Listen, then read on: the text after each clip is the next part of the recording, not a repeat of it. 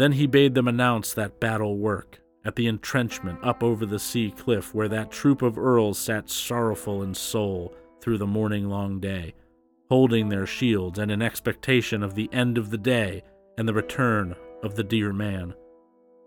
And he who rode to and fro over the headlands was little sparing of fresh tidings, but said to all who were sitting there, Now is the joy giver of the people of the Geats fast on his deathbed, and by the deed of the dragon he inhabits the place of rest gained by a violent death.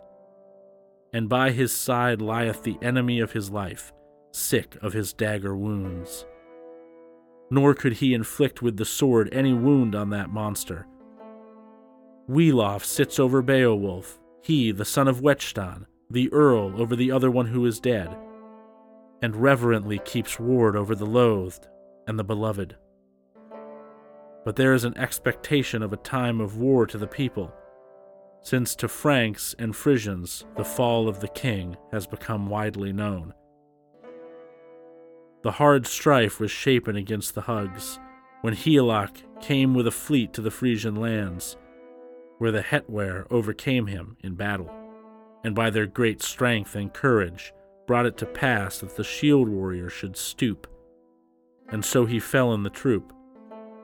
Nor did the prince give jeweled armor to the doughty ones. The mercy of the Merewing was not always shown to us, nor do I expect aught of peace or good faith from the Swedish people. But it was well known that Ongentheow bereft Haethcyn, the son of Hrethel, of life against Ravenswood, when because of pride the warlike Swedes first sought out the people of the Geats.